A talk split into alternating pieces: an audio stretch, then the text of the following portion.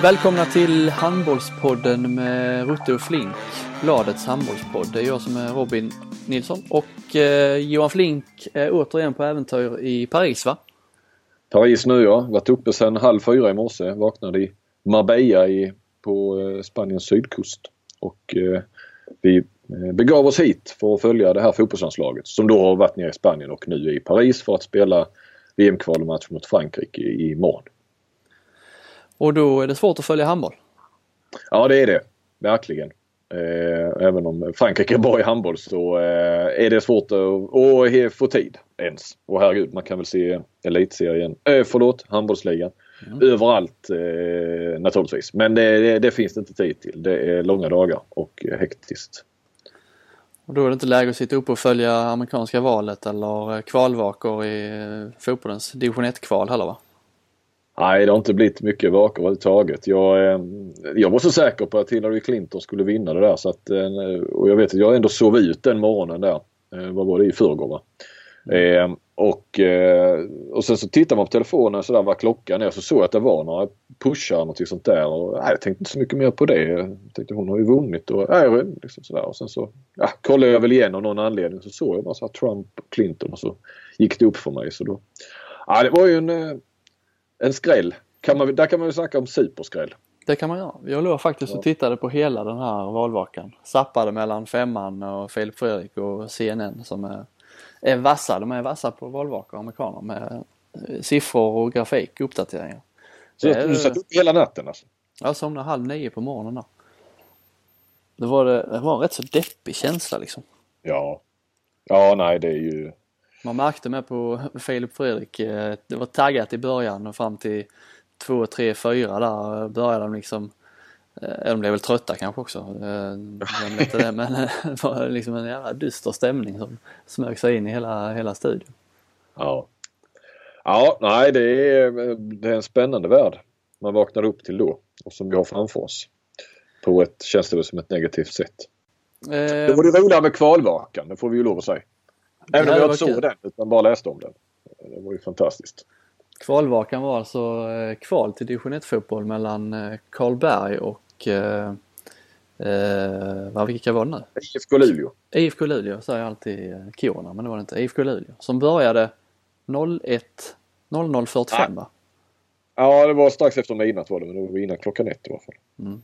Ja det var fantastiskt. Matchen flyttade så de satt, eh, satt Luleå satt i eh, kö i fem timmar i Stockholms innerstad. Så, I snökaoset. Ja.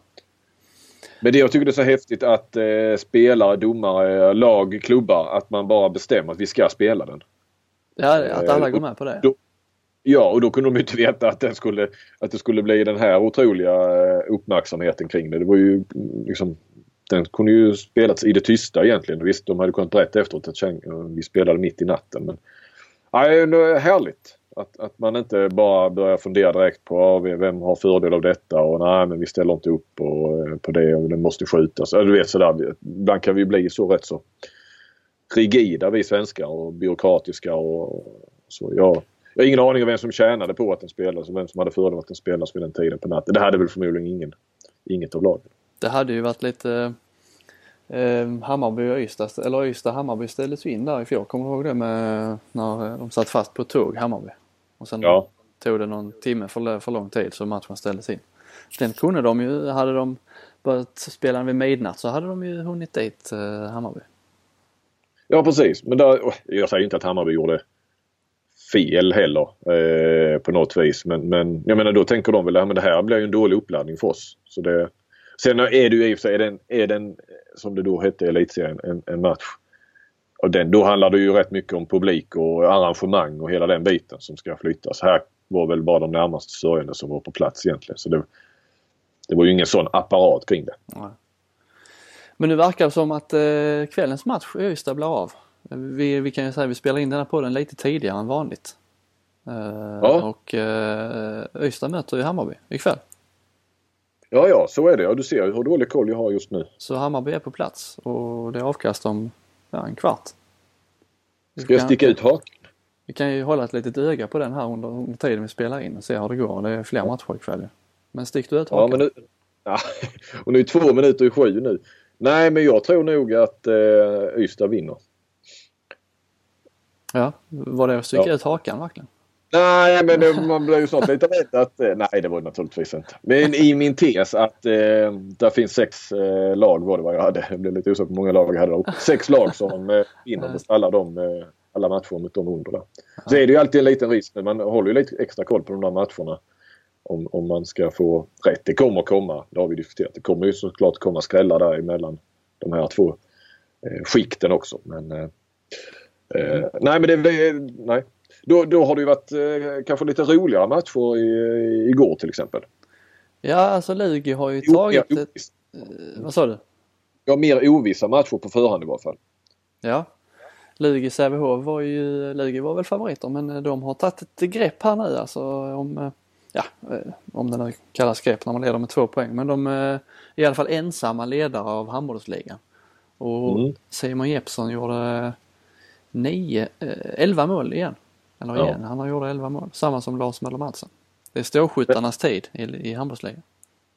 Där, nu skulle jag, var jag nära att säga att Simon Jeppsson gör det mot topplagen och det gör inte Lars Möller Madsen. Men han gjorde ju många mål mot eh, Kristianstad och säkert gjort det mot många andra topplag. Nu gjorde han ju det mot IFK Ystad och det är väl inget som, som tar honom ut i eh, Europa igen kanske till de stora klubbarna. Men eh, det man imponeras av Simon Jeppsson är ju, nu kan jag inte statistiken, men jag vet bara så mycket som att han har gjort väldigt mycket mål just i toppmatcherna och det är ju någonstans också en jäkla styrka. Mm. Han lägger ju straffarna med så Möller Mattsson har faktiskt gjort fler spelmål än Jeppsson. Ja, det, det har du rätt i. Men Jeppsson eh, är komplett alltså. Jag tycker bara, bara det att han lägger straffarna tycker jag är lite, lite coolt. Att det inte bara, det brukar mest vara kantspelare som, som sköter den biten. Men eh, han har ju eh, inte direkt en nackdel av. Han har ju, alltså sträcker han ut armen så kan han, har han helt andra vinklar än vad andra har när det gäller straffskytte. Ja definitivt. Men varför är det oftast inte de där stora, stora storskyttarna som, som lägger? Är det också lite sådär ändå att är det inte lir, lirargrejen att man ska flippa och knorra och så? Att de är ja, bättre på... Att registret är bredare och att du kanske också ändå trots allt på en stor storskytt ser lättare var. Alltså det är, de har inte samma förmåga kanske att dölja sina skott. För att när de skjuter från 9 meter så handlar det kanske mer om och, och eh, jo de, absolut de kan men det är oftast ett häng, längd, fysik som gör att du kan eh, vänta och vänta var du ska lägga. Nu ja och det är ju det här man mot man är ju eh, också en grej för kantspelare. Det blir ju ofta att mm. kantspelaren får övertag eller målvakten får övertag och så det är lite samma mentala grej när det, när det är straffar som när det är kantskott. Kan jag ja, tänka. medan som 9 meterspelare kan du utnyttja en försvarare eh, på ett annat vis. Liksom. Du lär dig det spelet och, och skjuta förbi försvar sådär. Nej, jag vet inte. Jag är ute på... Jag, jag var ingen skytt själv. Nej, men så, eh, vad var du då? Eh, linjespelare. Jaså. Jag hade nog mina fördelar bakåt. Vad flinar du åt? Det var oväntat. vad trodde du att jag var då? Nej, jag trodde det var kanske högersexa. Ja, det, jag, en jag sån höger, högerhänt högersexa menar jag. Ja, ja men det var jag. Ja, det var mina första år i ungdomslagen för att jag, då, jag, var, jag var väl sämst också. Så, fick man ju, så hade vi väl ingen vänsterhänt där ibland och så fick jag spela där. Eh, där gjorde jag inte många mål. Men sen så jag växte det till mig lite grann och sådär. Så att, eh. Vad var du? Du var väl ändå en kantrottare? Nej, det, man kan kanske tro det. Nej, jag var ja. faktiskt jag var mittnia. Jag är ju lirare. Josef Piol. Om man kan vara det. Kan man vara det i division 3? Tollarps på jord. Ja. Svensk man... mästare i beachhandboll, det vet du väl? Nej, men nu vet jag. Ralf eh, fråntog oss titeln när vi vann. Är det, Ralf Lundberg alltså, ingen, ja. ja det är, är det ingen officiell, blir det ingen officiell titel då eller? Det var ju officiella SM men eh, vi spelar för en eh, inofficiell eh, klubb, Hammars HK. Jaha, så ett kompisgäng ni drog ihop då eller? Ja, kan man säga lite. Eh, men eh, Rimbo eh, mötte vi där i finalen och de, de fick titeln. Jaha, för att de var ett officiellt lag? På något ja, ja. ja, vi blev diskade i efterhand. Men jag har fått Jaha. behålla medaljen. Ralf sa att han skulle samla in dem men jag har kvar dem. Ralf. Nu kommer, ja nu påminner du honom. Tror du han lyssnar på den här podden? Ja, det vet, vet jag inte. Nej. På tal om, eh, på tal om eh, podden, eh, ska vi vi får väl eh, säga tack eh, till Maxi och eh, till dina grabbar Arrhenius va? Ja, mina grabbar. Ja, ja. Eh, absolut. Jag har inte haft samma närkontakt med dem den senaste veckan som jag hade både med Maxi och iPlay eh, inför eh, förra, för, förra avsnittet. Men eh, absolut. iPlay eh, har ni väl koll på det vid det här laget och Maxi i ICA Maxi i Kristianstad. Dit som, man ska gå om man ska träffa handbollsspelare. Ja, så är det va? Ja, jag träffade faktiskt Ola Lindgren där här om kvällen. Han sågade våra filmsågningar kan man säga. Eh, eller filmval. Han var en märklig, han hade någon tes där om att Gladiator som är allas, alla ja. idrottars favoritfilm, att den skulle bli bättre om den hade haft ett lyckligt slut. ja. Jag visste inte att han var så blödig Lindgren men eh, Har du sett den Gladiator? Eh, ja det har jag ju men eh, ja. Alltså, Var fan slutar den då? Ja det slutar med att eh, Maximus Aurelius dö, eh, han dör ju. Efter ja, Russell Crowe dör. Ja. ja. Det är ju ja. det som gör filmen lite eh, känslosam och att man kommer ihåg den där i slutet för att den är där man gråter lite och, så. Men det var konstigt Lindgren han hade velat uh, se lyckligt slut. Han, han är ville... lite som dig, han gillar romantiska komedier kanske men. Bara för att jag nämnde att jag sett Pretty Woman flera gånger för att den alltid går på TV och råkat. Ja, ja. ja nu, nu är det orättvis. Mm. Bunta inte in mig i det. Vet du vilken, eller vilken film som var hans favoritfilm förresten? Ola Lindgren? Ja, men jag tror han skulle kunna ha något sånt här, eh, vad heter de? Eh, de, eh, heter de? de misstänkta, något sånt där. Helt rätt! Ah, var det det? Ja. Jag blir rädd för att det kan vara undermedvetet. Jag har frågat honom det någon gång i en intervju och sådär. Ja, det Men det var inget medvetet i så fall. Sen, jag vet inte, kan sånt ligga i det undermedvetna? Vad Ola Lindgren har för favoritfilm? Det kanske det kan. Det var ju nästan otroligt egentligen. Att jag kunde pricka rätt. Mm. Det var kul. Ja, har man ett rätt i podden. Ja, det var roligt. Uh... Du, är Lugi. Bara jag är inte riktigt färdig med Lugi. Nej. Det ska ju bli väldigt intressant att se dem nu framöver. Sen så eh, Ja, det är ju säkert viktigt. Det kan vara viktigt att vinna serien och, och, få välja först och så vidare sen i slutspelet motståndaren. Men det ska bli intressant att se i eh, slutspelet om de nu liksom kan vara där uppe, vinna, vinna eh, serien. Och se om där finns den här, finns det vinnarkultur i, i Lugi. Det har vi inte eh, riktigt fått se än men eh, Nej, men uppenbarligen de är det något på gång. De, alltså. Absolut. Och de var i final mot Alingsås för, vad är det, tre, fyra år sedan. Mm. Och jag ska inte hävda att det var att Alingsås vinnarkultur som avgjorde matchen. Det, det säger jag inte. Det var kanske... Vem var det som hamnade? Var det Ernstson som hamnade? Ja, han blev, fick en smäll där. Ja, av ja, precis. Men eh, någonstans är det ju så att eh, Lugi har väl vunnit, det ett SM-guld 1980? Det stämmer säkert, det kan du bättre än mig. Ja, jag tror det. Eh, nu tangerar jag ju den här som jag drog fram lite grann när Ystad IF eh, förlorade, vad var det de förlorade i våras? Var det semifinalen mot Sävehof eller var det kvartsfinalen? De förlorade eller... kvartsfinalen här. Nej, de måste förlorat kvartsfinalen. Annars hade ju något av dem varit i kval såklart. Mm. Eh, där jag menar också, sak, frågade, ställde frågan lite grann om det finns, saknas vinnarkultur i i Ystad som är fantastiska på att plocka fram spelare men det känns inte som de får ihop det riktigt när det gäller som allra mest. Och eh, också ett SM-guld 1992. Mm. Nu blir jag lite osäker. Men jag tror inte att de tog något på 70-talet. Då var de också väldigt bra men var i flera finaler. Eh, sen så är det ju är det ju mer än 40 år sedan så du kanske inte ska göra de kopplingarna. Men någonstans så tror jag att det byggs en vinnarkultur. Eh, den kan komma till på olika sätt. I, i Hammarby kom den till väldigt snabbt och, och försvann rätt så snabbt. Men någonstans känns det som att Kristianstad har det. Eh, Allingsås eh, har det. Även om de förlorar finaler, absolut. Ehm, att eh, Sävehof också har den någonstans. Även om de naturligtvis då, då och då också åker. Det handlar ju om eh, vilken kvalitet man har i laget också. Men eh, det blir intressant att se om eh, Swinging Lugi där va. Det är ju ändå något Axnér har pratat om eh. han trodde jag att han hade fått väck där Swinging och de här bottennappen och så. Eh, sen var de, för några år sedan, så var de väl tillbaka igen i det, var det i fjol? Han kom ju tillbaka till ett Swinging Lugi kanske när han hade lämnat över ett år. Och så fick så han kan det vara, ja. jobba upp det igen. Nu blir ditt ljud ja. bättre igen, du har skrovlat lite. Men nu blir det bra. Ja. Ja. Eh, jag Öysta, Öysta tog faktiskt SM-guld 1976. Så, Ah, så har vi det ja. nämnt så slipper vi rätta nästa gång.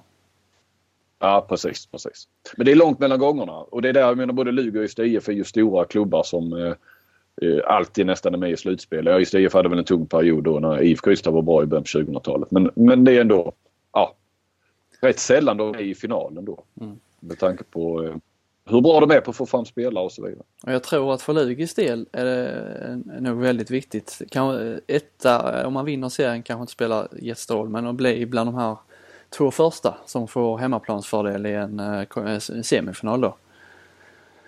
Eh, Det tror jag nog är viktigare för, för Lugi än vad det är för både IFK och Alingsås som ju också är där uppe. Det är väl de tre kanske det kommer att handla om i slutändan då. Sävehof känns ändå lite för ojämna för att kanske vara med en hel säsong över och slåss om just de absoluta toppplatserna. Och snackar vi då de här tre som kanske kommer vara de bästa då är det ju viktigt att bli etta för att slippa ett av dem i en semifinal. Precis. Ja, Hängde du med där? Ja, exakt. Ja. Ja. att, inte, att inte få trean ja. Vi kan ju faktiskt få se, fortsätter där så kan vi faktiskt få se en semifinal redan mellan eh, Alingsås och Kristianstad. Det har vi ju, var ju, eh, det var ju ett tag sedan. Eller det har ju aldrig hänt att de har mötts i en semifinal. De möts i en kvartsfinal va? De möttes i en kvartsfinal eh, 2000 De möttes i två kvarts, de har mötts i två kvartsfinaler. Ja okej. Både 12 och 14 tror jag. Ja. Det är ett annat där bara, eh, vad slog man nu med vinnarkultur? Guif eh, har väl varit uppe i två finaler va? Också sådär, finns där vinnarkulturen som fanns i RIK och Drott på sin tid. Ja, det är väl Ja, det, det är väl det mest eh, fräscha exemplet på där det inte har funnits någon vinnarkultur kanske. Guif alltså. Vilket då? Guif. Ja. Men de är ju, Eh, eh, ja. ja, apropå Guif så är de ju faktiskt fyra nu. Eh, Nu har de ju ställt till det lite för sig med och glömt, eh, har nu ens det kan gå till så fortfarande, men nu har de glömt registrera sina nyförvärv så nu har ju, ligger de illa till där efter segern mot Redbergslid. Uh, och riskerar ju bli av med de två poängen de tog då. RIK har lämnat in protest. Och eh, Men- det är och- mycket som talar för att de eh, blir av med de två poängen. Det kan ju vara viktiga poäng i slutändan av säsongen. Det brukar ju eh, vara rätt tätt där. Du, jag kan inte riktigt hela historien sådär men då, egentligen skulle de kunna tappat alla poäng de har, har tagit innan före matchen mot RIK om bara motståndarna hade kommit på att de skulle anmäla det. Eh, tidigare har det varit så, eh, de ändrade reglerna här för något år sedan, men att eh, egentligen skulle de ju kunna tappa alla poäng eh, de har tjänat ihop. Och som de, i, de- I de matcherna de har använt fel spelare. Men sen har de ändrat det så att det är bara eh, fall, det- ja, de senaste där man måste anmäla inom två, två veckor. måste anmälas inom 14 dagar. Ja. ja. Ja. Ja. Eh, Och det gör ju att inga andra poäng riskeras. Nej. Han...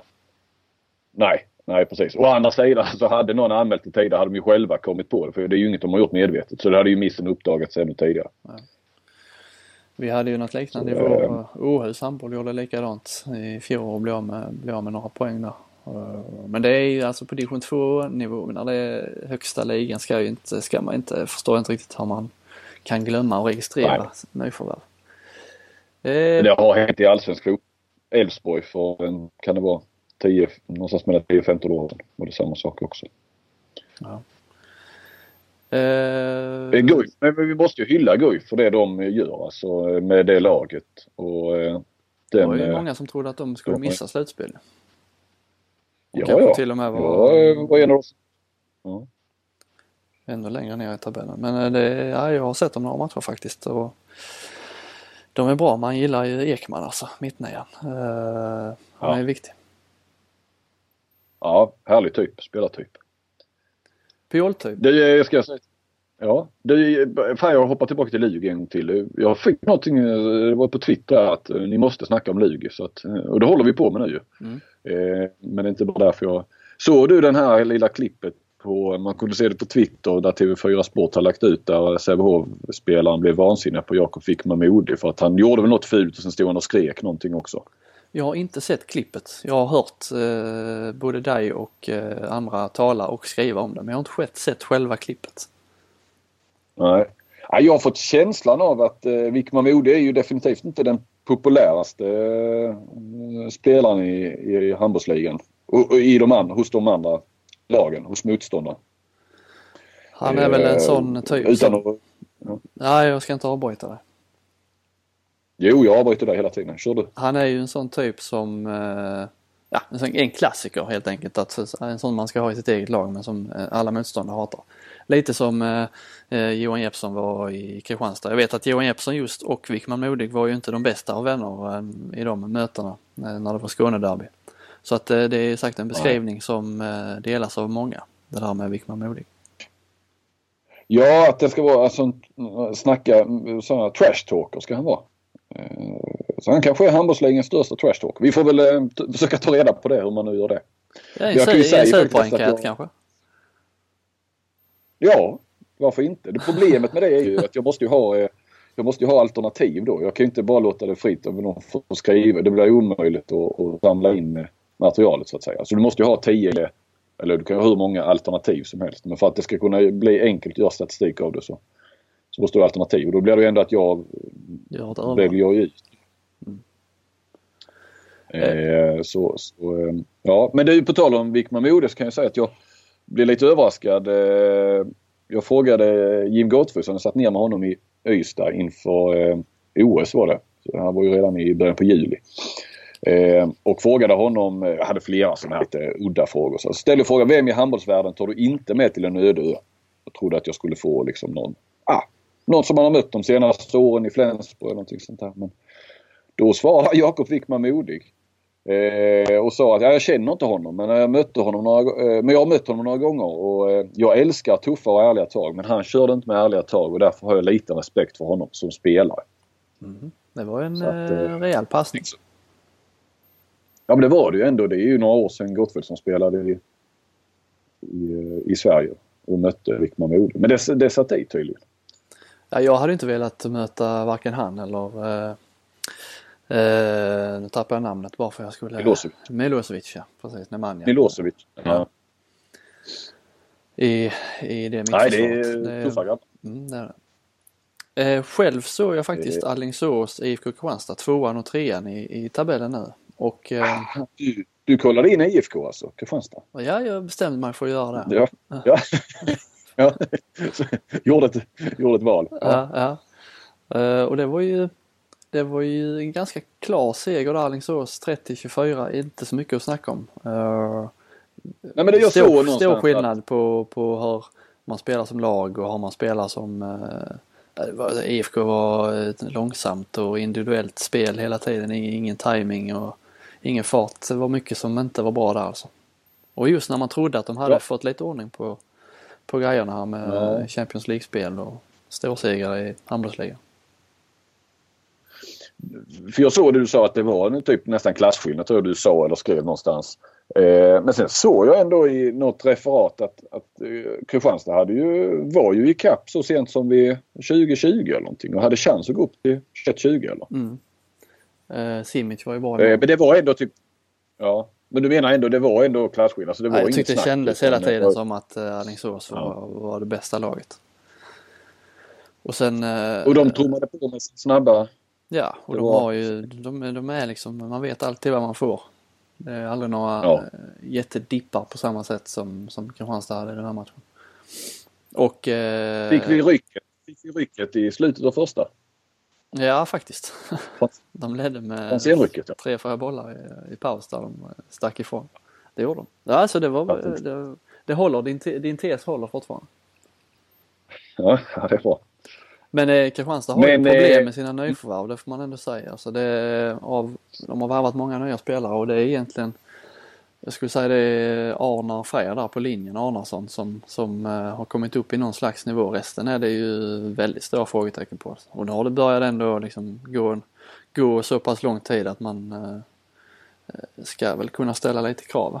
Bara ta en sån spelare som uh, Gunnar Sten spelade i och för sig inte så mycket igår spelade en kvart, sista Nej. kvarten i matchen. Och, men det, där är ju en av dem, om, om vi har pratat om Sasha innan så uh, Gunnar Stein är ju en som uh, kom ju hit med lite krav till skillnad från, uh, från ryssen. Eftersom hon själv varit ute både i Frankrike och Tyskland i många år. Så att, eh, men han... Eh, ja och kan, kan språket och kan eh, ligan och har bott i Sverige i flera år. Ja. Gunnar menar jag. Ja. Alltså, ryssen, jag menar, okej nu har vi ju dömt ut honom och, och det gjorde vi jäkligt snabbt men därför, honom får man väl ge en inkörningstid ändå på något vis ju. Att, ja. Det är ju en kulturkrock. Det är det ju inte för Gunnar. Nej, det, där är det mer att man inte har sett någon riktig potential heller hos Russen. Men eh, Gunnar vet man ju vad han går för och kan och eh, Nej, han får inte alls till det varken med sitt eget spel eller alltså han hittar liksom inte eh, det han har varit bra på är ju samarbete med mittsex och få andra spelare att bli bra men eh, det, mm. liksom, det funkar inte riktigt när han själv orsakar så många tekniska fel i varje match egentligen. Det är inte bara så att det är någon dipp hit och dit utan det har varit samma sak hela säsongen. Så egentligen är kanske Gunnar Sträng Jonsson en större besvikelse som, som spelare medan ryssen kanske är en större besvikelse som rent eh, företeelse eller värvning i sig. Mm. Alltså det som kanske ska lastas eh, Mats Samuelsson och Ola Lindgren egentligen. Och Jesper Larsson.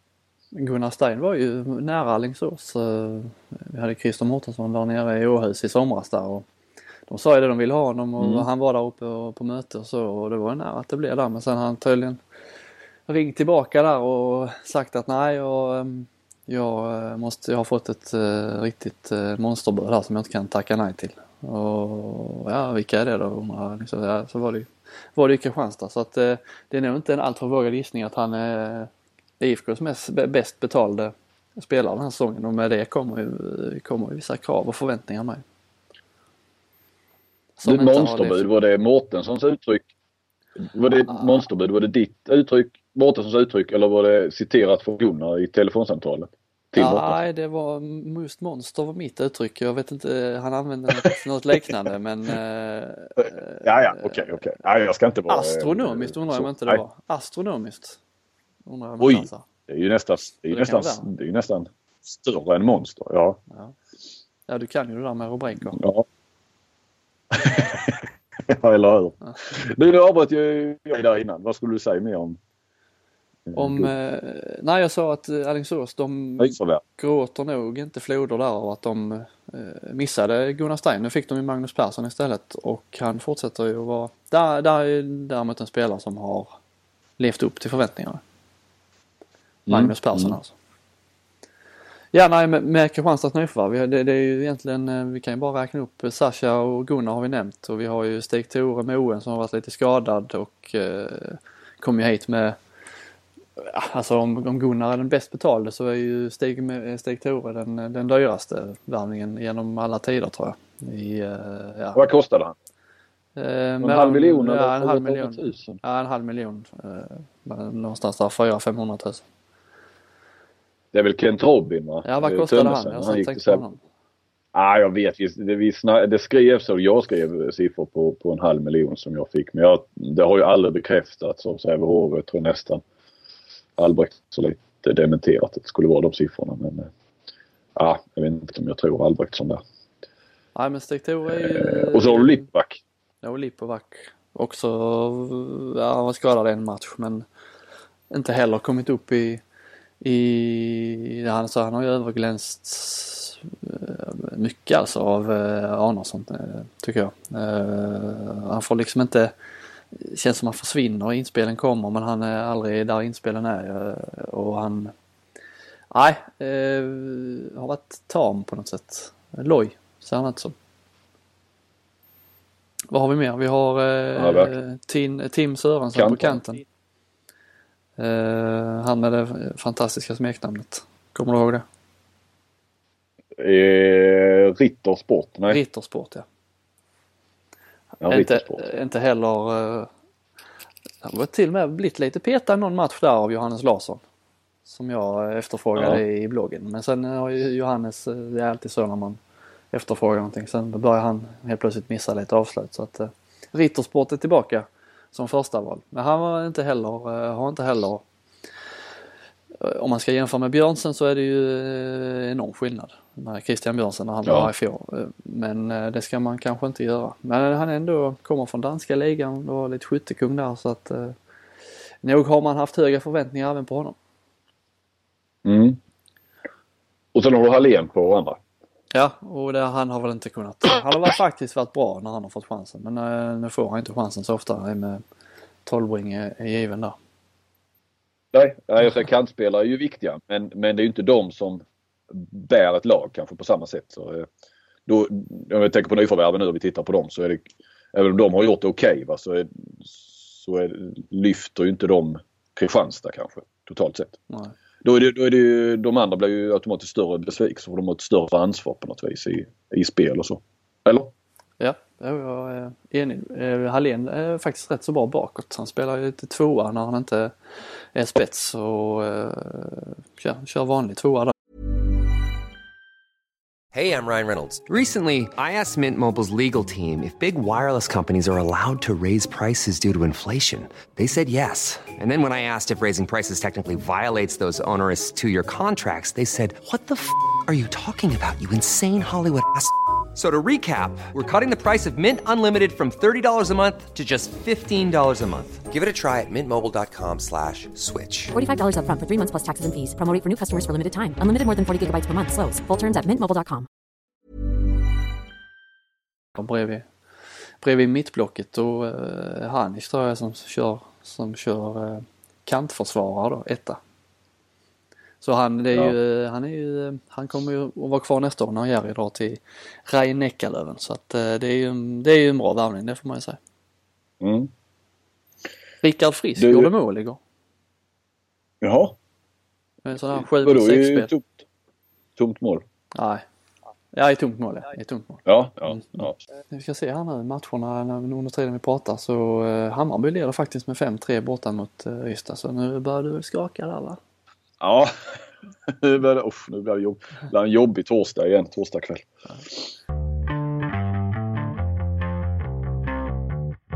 Skövde fortsätter vi att prata lite om. Ja, de håller väl, eh, vad ska man säga, håller igång brasan på något vis rätt bra själva där. Det gör de. Det har blivit en, sen vi pratade om det sist har det, har det blivit en eh, faktiskt ännu större grej om man följer de lokala medierna. Eh, ja, om man följer alla medier, sociala medier och det är ju den här, eh, det gäller ju fortfarande avstängningen där på Charlie Röxner som, som hade fel träningsbyxor på sig på ett morgonpass 05.20. Ja. Men de har ju varit, klubben har ju varit tydliga med att det inte bara handlar om det. Sen är, var de ju... Eh, Otydliga med vad det då skulle handla om? Kan man säga. Absolut. Eh, och att det handlar om att han har fått någon varning för någonting annat redan i februari i, i år. Men att, att bara ändå köra, alltså det är ju ändå det som de har gått ut med att det skulle vara det där ju. Ja, de, Eller de, de, de har gått ut med det är det som har kommit ut i varje fall och det som man har kunnat peka på och det, det, det är ju Ja det är bara fånigt ju. Det var fascinerande faktiskt lite när de, de skickade ut, de skickade själva ut ett förtydligande. Det är väl det första de har gjort från, från klubbens håll här, häromdagen här med, eh, där de skrev att det var det var inte bara träningsbyxorna utan det var en det finns något annat också. Eh, eh, han har fått en varning tidigare men de, för att vara ett förtydligande så var det ju verkligen otydligt alltså. Eh, de skrev ju ingenting själva. De hade, här hade de ju chansen att verkligen lägga ut texten och förklara, ja vad handlar det här om egentligen? Ja det handlar om det och det och det och det och så var träningsbyxorna liksom toppet på isberget, pricken över i där med att nu fick det räcka. Men det var ju verkligen en tidigare varning som vad handlar den om? Eh, luddigt. Mm. Nej, och varför går de inte ut med det då? Det är det vi undrar. Varför är de inte tydliga? Ja, jag misstänker att den andra varningen, att de inte, de, de vill bli av med, med, med Charlie har ingen riktig anledning till, till det och att tidigare varningen kanske är ännu fånigare än, än den första så varför ska, då, då vill, man, vill man inte göra det ännu där. Men varför vill de bli av med honom? Ja, det är ju frågan. Som ingen eh, svar på eftersom de nej. inte vill säga det. Och då har de ingenting som de kan ta på. Alltså de, de, jo, de, de har sina anledningar av någon anledning. Eh, jag tror inte någon så vet finns det. Undrar, om, undrar om de vet det själva, de här Charlie och äh, advokaterna. Vad, vad liksom... Nej, nej. Charlie var ju med nej, det här så, för säsongens mästare liksom, som en representant för IFK Skövde. Vad, jag förstår inte riktigt. Vill man inte hålla en sån spelare då om man inte tycker om honom, hålla honom i bakgrunden? Och... Nej, nej precis. Eh, nej men man undrar ju. Men om de, uppenbarligen vill de bli av med honom. Och, men de har kanske ingenting som håller i, i, i rätten så att säga då. Nej. Eh, av de här som de tycker de orsakerna de har. Så, eh, för det är ju väldigt tydligt att de är oerhört villiga att bli av med honom. Så är det ju. Så såg jag att eh, en, en, gammal eh, Skövdespelare, eh, Daniel Komajesh, eh, hade skrivit va, på, både på, på Facebook. På Facebook ja. Där han eh, ställde ju faktiskt en relevant fråga. Var är hans, eh, var är Charlie Röksons lagkamrater i detta? Mm. Eh, man hör inte ett ljud. De står inte upp för sin eh, lagkompis. Eh, är, det, är de skrämda till tystnad eller? Ja, man kan ju undra. Ja, verkligen. Man kan ju undra varför det inte läcker ut. Eh, det är som du säger, de kanske inte har någonting i klubben. Alltså, jag menar, det finns ju ändå två lokaltidningar och, och en massa annan lokal media som ändå måste ju stå eh, en del av spelare och ledare i den klubben eh, väldigt nära och som kan få, i varje fall off the record, det har vi ju diskuterat innan om man ska använda det, men i ett sånt här fall kanske det till slut är det enda sättet för att få fram vilka orsakerna skulle vara. Mm. Det är märkligt. Och nu fick det någon ny vändning berättade du för mig som inte jag själv hade sett med kassören. Ja, IFK Skövdes kassör har hoppat av nu. Ja. Märklig timing ändå får man säga om det nu. Han fick en fråga där av uh, Skövde Nyheter tror jag det var uh, om det hade, hade någonting med Charlie Röksner-frågan att, att göra. Uh, och det, uh, det ville han inte kommentera. Nej, och det väcker ju misstankar och nyfikenhet om att det kanske ändå är det. Det kan man att säga. det har med det att göra. Samtidigt så vet jag inte riktigt heller om, om det nu... Ja, det kanske det handlar om pengar någonstans. Varför hoppar kassören av? Men han kanske bara tycker att Charlie Röksner har behandlats för jävligt och det är därför han hoppar av. Mm. Vi vet inte. Det kanske inte har någonting med det att göra heller. Det vet vi faktiskt inte. Det som är... Locket på det. Den här, det var ju, han hade ju ett möte med styrelsen, Charlie Röksner, där, som eh, bandades eh, som, som spelarföreningen har lagt ut. Jag vet inte om du har lyssnat. Jag lyssnade på hela häromdagen. Det, Uh, vi kan, vi, 45 minuter långt. Va? 45 minuter långt, ja. Har man lite att göra så hinner man, hinner man med sånt. Det hinner man inte med när man bevakar landslaget fotboll.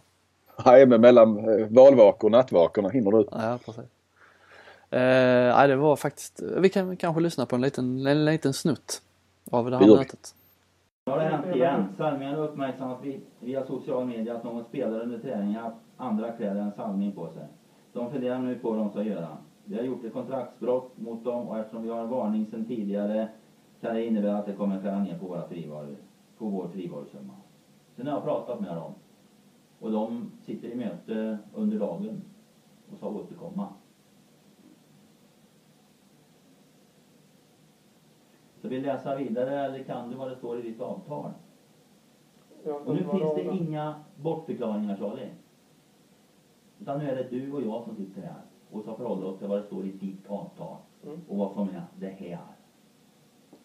Jag ska helt enkelt ringa till han kontakten som hade kontaktat er på Salming och prata med honom och be om ursäkt. Du ringer inte till honom. Du har inte den befogenheten att ringa till honom.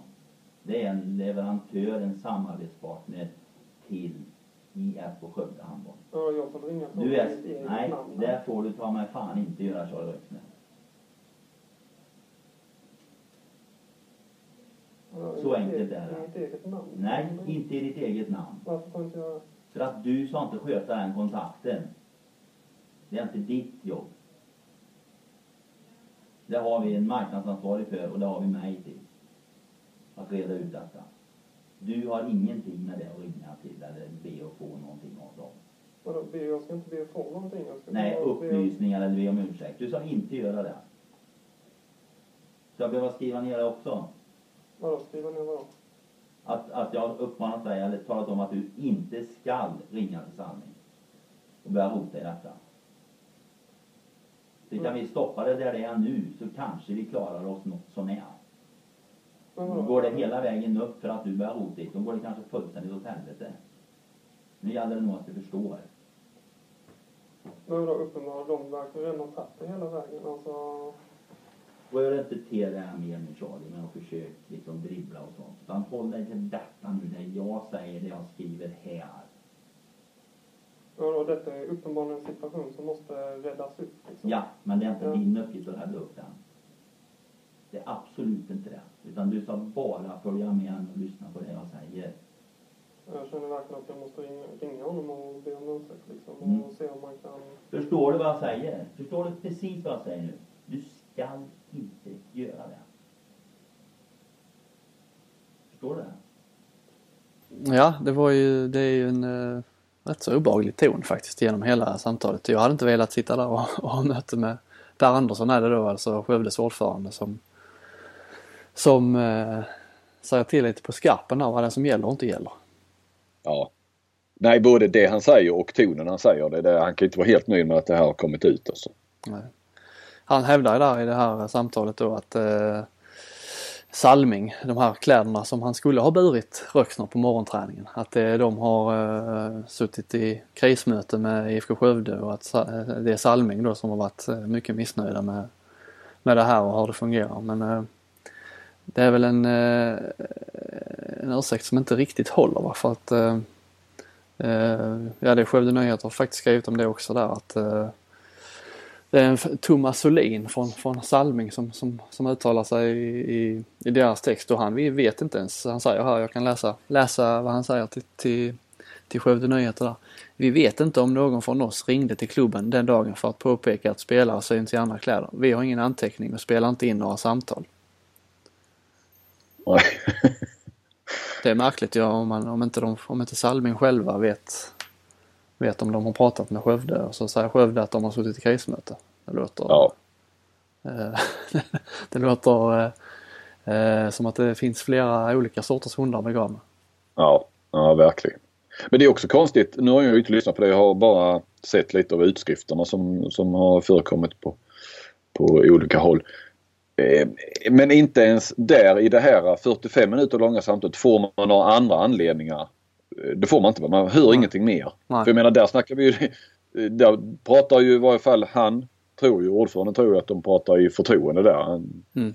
jag har ingen aning om att det spelas in så jag menar på det viset borde de kunna prata rätt fritt där. Skulle väl kunna räkna upp alla möjliga olika orsaker. Men han kommer inte ens in på det då utan Nej, de det är- nämner, de nämner en tidigare varning i, eh, i februari förra säsongen då. Så förmodligen handlar det om kläd, kläder då. Jag tror att det handlar om något med, sam- de försökte väl säga upp lite kontrakt också. De hade ju ekonomiska problem och det blev någon, det var något på gång där då också. Eh, Ja men du förresten, var det inte vår eh, eh, grannpodd, kan man kalla det så? Nej men avkast. Eh, var de inte inne på eh, nu i senaste avsnittet att eh, det var, fanns några spelare, de ville ju att spelarna skulle gå ner i lön. Ja, precis. Och Charlie Röksner och några till vägrade. Ja, Och att det väl också väckte ont blod då. precis. Det är kanske där någonstans eh, som har lagt grunden till, till det som eh, sker nu då, kan man säga. Ja, ja. Nej, Salming de verkar inte så speciellt nöjda över att ens bli nämnda i det här sammanhanget. Jag kan läsa igen det här faktiskt. Att det är ju självklart olyckligt att vårt varumärke blivit nämnd i sammanhanget. Vi lägger oss aldrig i kontraktsfrågor mellan spelare och förening. Eh, säger Salming då. Nej det är klart att de inte gör. De har ju ett kontrakt med, med klubben. Sen ska ju klubben sköta det andra gentemot spelarna. Eh, en sista grej måste jag nämna också. Eh, för det var ju alltså, det fanns ju en videofilm på det här då som, var, som Skövde skulle använda som bevis för att Charlie hade fel kläder på sig. Mm. Den filmen la man alltså upp själva då på Facebook. Och, och därför så kunde ju vem som helst se det och Salming kunde ju se det. Det verkar ju märkligt om man som förening eh, vill att sina spelare ska ha rätt kläder och så lägger man själva upp en film när sina spelare har fel kläder. Ja, ja. Det, Och sen det, finns det väl massor med bilder och eh, till, kanske till och med någon film till där eh, andra spelare i Skövde inte heller har rätt kläder på sig. ja, Men de är, straffas inte. de har ju själva lagt upp Skövdes jag skrattar nu men eh, det, ska, man- det är allvarligt detta. Eh, själva lagt upp på sitt officiella Instagramkonto bilder där spelare tränar i fel kläder så att det är ju eh, udda får man säga. Ja, ja verkligen. Ja, ska vi lämna eh, Röksnersoppan för eh, det här avsnittet i varje fall? Ja, Vi lär ju återkomma till det. Ja. Har du lyssnat på senaste Offside-podden Robin? Den ligger faktiskt alltid, det är den jag lyssnar på. Jag lyssnar på ett gäng poddar, 10-12 stycken kanske. Och eh, Offsides podcast är faktiskt den som jag lyssnar först på, som jag hugger ner, hugger och laddar ner direkt och lyssnar. Samma här. Lyssnar du på tio, mellan 10 och 12 som du följer? Alltså då typ som kommer en gång i veckan eller varannan vecka? Eh, det sticker iväg snabbt ju. Ja. Eh, Schulman, Sigge Eklund, Olsson och Ekvall. Eh, Filip Fredrik, Medierna i P1, Avkast. Vad har vi mer? Nu har jag inte listan framför mig men det, hör jag där. Det är... Ja, fotboll, jag tänker på Allsvenska podden. Ja, sport, eh, nej den lyssnar jag faktiskt inte på. Sporthuset. Förlåt. Sporthuset. Eh, lyssnar på, vad har vi mer? Vi har eh, några amerikanska jag lyssnar på. Ja. Värvet. Jag lyssnar på Lund. Ja. Lyssnar man på. Ja. Nej, du har mycket, du har mycket tid. Men så, så sover du inte heller på nätterna utan du Nej precis, det är det inte jag. konsumerar media då. Somnar gott när man har en podd bredvid sig. ja, det, eh, jo men i senaste avsnittet så eh, snackade ju Offside eh, Anders Bengtsson och Johan Orenius om eh, självbiografier av fotbollsspelare och eh, de recenserade väl lite grann Stefan Schwarz eh, som har blivit rätt så omskriven, eh, hans självbiografi. Och det som de säger, det finns ju mycket som känns mycket, mycket hett stoff men att eh, den var inte speciellt välskriven och sådär så att de eller var det Orenius som ja, recenserade. Mm. Nej, jag gillar inte den. Men så kom de i alla fall in på vilka fotbollsspelare de skulle vilja läsa, svenska fotbollsspelare de skulle vilja läsa självbiografi om. Eller om, man nu, om det är nu är rätt preposition med om. Mm. Och jag tänkte att den idén snor vi rakt av och eh, snackar handbollsspelare eller handbollsprofiler istället. Ja. Vilka, vilka skulle vi läsa självbiografier om? Och kan vi Inom då... eh, svensk handboll. Mm. Ja sen har vi ju, vi har ju Jumir Vranjes, eh, det kom ju ut här nu under sommaren. Det är ju Bengan Boys. Det är svårt att komma runt en sån här diskussion kanske utan att dra in fler Bengan Boysare. Det är ju de som eh, ändå har stått på toppen av den svenska handbollsvärlden länge, eller? Absolut. Jo, där, visst man skulle kunna läsa Magnus Wislanders och Staffan Olsson och jag tror Ola Lindgrens faktiskt. Skulle, ja, det hade jag gärna tagit del Ja. Och det är ju stora namn som kanske också eh, skulle vara eh, lite lättare att sälja även om naturligtvis mm, de här vi drar upp nu. Jag menar om det är svårt att sälja på stora fotbollsspelare i Sverige så är det ju ännu svårare med handbollsspelare eller handbollsprofiler. Så att eh, nu när vi pratar här så är det ju väldigt sådär. Vi har ju tänkt till lite här nu, lite grann i varje fall har vi tänkt till mm. vilka vi skulle vilja läsa om. Eh, och, och jag tänker inte så kommersiellt då utan jag eh, tänker väl mer bara vad som skulle rent personligen som jag tycker skulle vara kittlande. Eh, så naturligtvis har du de stora namnen där i Bengan Boys. Eh, sen är de ju inte oskrivna och, och, det var ju en stor bevakning av det de gjorde och sådär. Sen så finns det ju och så har vi Bengan Boys dokumentären. Mm som eh, gav rätt mycket också. Så att, eh, har ju Bengt Johansson själv. Absolut. Eh, vad den nu heter, någonting med Gorkburk heter den. Jag kommer inte ihåg vad den heter. Jag har till och med två exemplar av den. Alltså, jag har inte ens läst den faktiskt. Nej, nej. nej jag använder den ibland lite grann som en eh, lite uppslagsbok eller sådär mer. Eh, nej men jag läste när jag fick den men det är ju 15 år sedan väl den skrevs tror jag. Är det så länge sedan? Ja, det ja eller den kom, den kom någonstans där kring hemma-EM 2002. Kanske precis efter. Kanske det är med där men eh, så inte VM 2003 är med till exempel. Nej. När det började gå ut för. Men det jag är där om vi nu snuddar vid Bengan Boys förutom de där givna namnen. Så skulle jag vilja läsa, och, och nu blir det ingen självbiografi, eh, jag tänker på Ragge Karlsson som eh, är död sedan eh, 20 år. dog ju på tränarbänken. Eh, han väl var i Skövde och tror jag spelade i Eriksdalshallen om jag inte minns fel. Jag bodde i Stockholm då. Jag kommer ihåg. Jag tränade med Skogås när vi fick eh, höra det, ja, det beskedet. Mm. Eh, där, det var, jag kommer ihåg tränaren där. Det var väl Jonas Jönsson förresten. Från Kristianstad. Som jag hade som tränare där. Jag tror det var han som fick reda på det och sa att han blev väldigt... Men jag tror om han hade säkert varit på haft med Ragge att göra på kanske några tränarkonferenser eller någonting sånt där. Jag vet inte men han blev väldigt illa berörd. Jag hade ju ingen relation till Ragge Karlsson på det viset, någon personlig. Mm. Hur som helst, du kommer långt från ämnet. Men hur där Bengan Boys, jag är lite intresserad, eller väldigt intresserad av hur det gick till där när han lyfte egentligen landslaget eller handbollen från en källarsport till, eh, ja han, han la ju grunden till det som sen Bengan förvaltade och skördade. Och utvecklade för den delen. Eh, men de där åren i början eller mitten av 80-talet.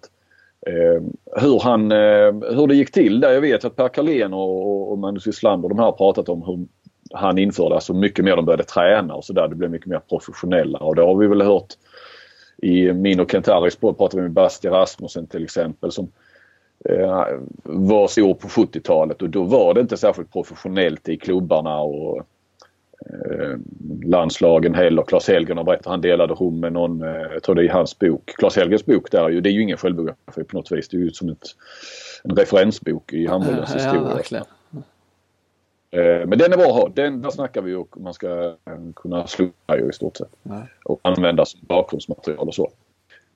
Selge delade rum med någon som eh, festade. Nu försvann det där. Eh, ja. Vad sa du? Claes Helgen han berättar ju den, ja, han berättar i den boken att han eh, eh, han delade rum med någon som eh, festade rätt så mycket och som han, när han var ung då blev häpen. Och Bastian Rasmussen berättade att det var ofta lite groggar och sånt eh, på väg hem från eh, elitseriematcher. Mm. Eh, precis som det var i fotbollsallsvenskan. Det har man ju också hört historier om.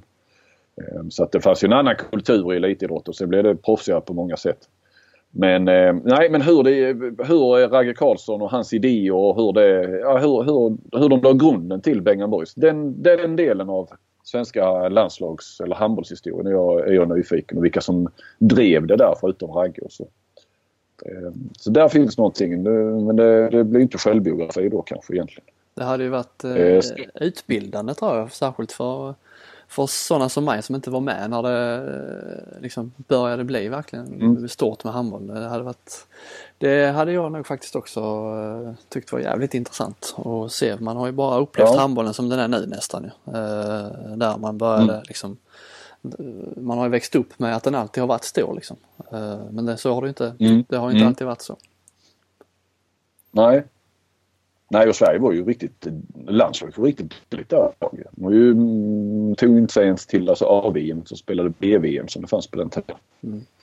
Så eh, nej. Eh, det är väl en, en som också som är, är, känns väldigt oskriven är ju Mia Hermansson Högdahl. Ja verkligen. Som utsågs till alltså, eh, världens bästa spelare. Det här officiella priset, eller utmärkelsen från eh, internationella förbundet. Nu kan jag inte årtalet på raka, men jag tror det var 94 eller 95.